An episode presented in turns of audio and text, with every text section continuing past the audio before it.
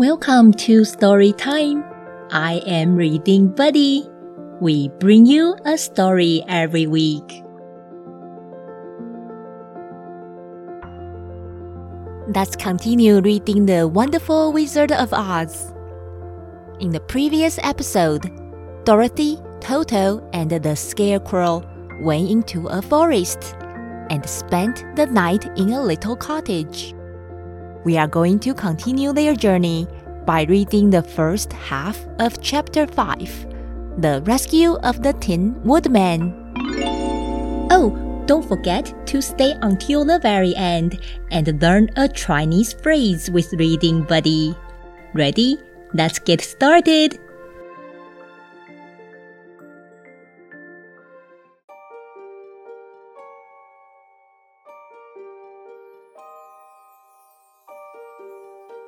When Dorothy awoke, the sun was shining through the trees, and Toto had long been out chasing birds around him and squirrels.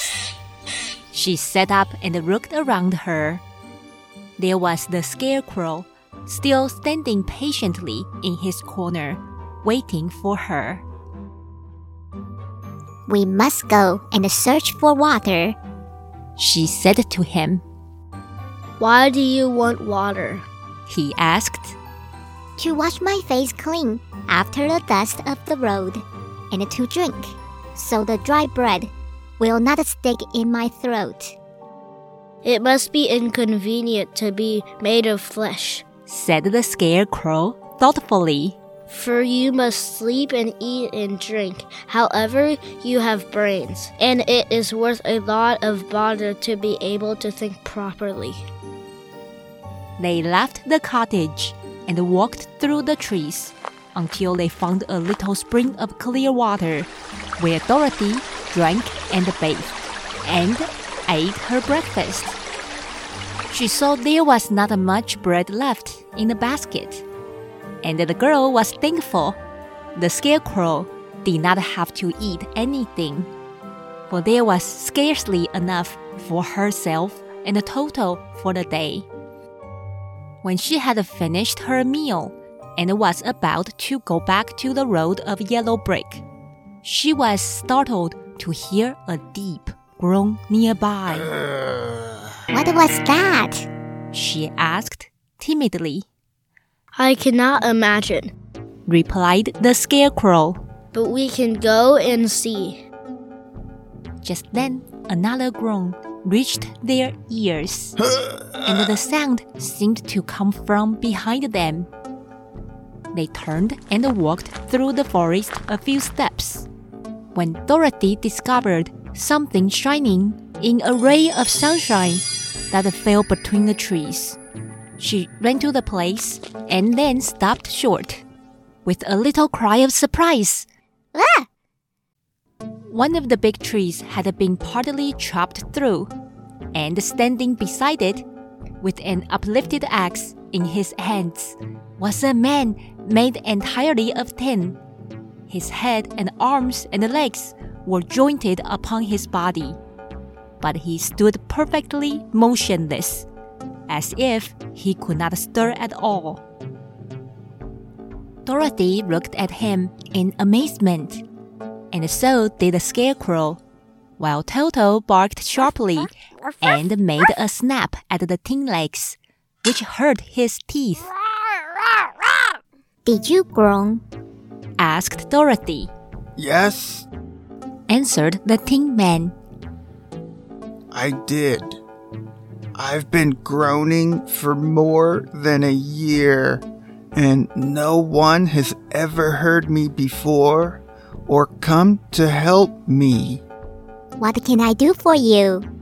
She inquired softly, for she was moved by the sad voice in which the man spoke. Get an oil can and oil my joints, he answered. They are rusted so badly that I cannot move them at all. If I am well oiled, I shall soon be all right again. You will find an oil can on a shelf in my cottage. Dorothy at once ran back to the cottage and found the oil can. And then she returned and asked anxiously, Where are your joints? Oil my neck first. replied the Tin Woodman. So she oiled it, and as it was quite badly rusted, the Scarecrow took hold of the tin head and moved it gently from side to side until it worked freely. And then the man could turn it himself. Now, oil the joints in my arms. He said, and Dorothy oiled them, and the Scarecrow bent them carefully until they were quite free from rust and as good as new. The Tin Woodman gave a sigh of satisfaction and lowered his axe, which he leaned against the tree. This is a great comfort. He said, I have been holding that axe in the air ever since I rusted, and I'm glad to be able to put it down at last. Now, if you will oil the joints of my legs, I shall be all right once more. So they oiled his legs until he could move them freely. And he thanked them again and again for his release, for he seemed a very polite creature and very grateful. I might have stood there always if you had not come along. He said, So you have certainly saved my life. How did you happen to be here?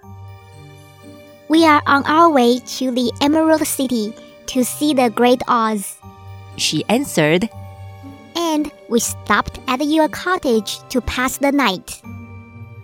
Why do you wish to see Oz? He asked. I want him to send me back to Kansas. And the Scarecrow wants him to put a few brains into his head. She replied. The Tin Woodman appeared to think deeply for a moment. Then he said, Do you suppose Oz could give me a heart? Why? I guess so. Dorothy answered, It would be as easy as to give the Scarecrow brains. True. The Tin Woodman returned. So, if you will allow me to join your party, I will also go to the Emerald City and ask Oz to help me. Come along. said the Scarecrow heartily, and Dorothy added that she would be pleased to have his company. So the Tin Woodman shouldered his axe, and they all passed through the forest until they came to the road that was paved with yellow brick. The Tin Woodman had asked Dorothy to put the oil can in her basket. For He said, if I should get caught in the rain and rust again, I would need the oil can badly. It was a bit of good luck to have their new comrade join the party. For soon after they had begun their journey again, they came to a place where the trees and the branches grew so thick over the road that the travelers could not pass. But the Tin Woodman set to work with his axe and chopped so well that soon he cleared a passage for the entire party.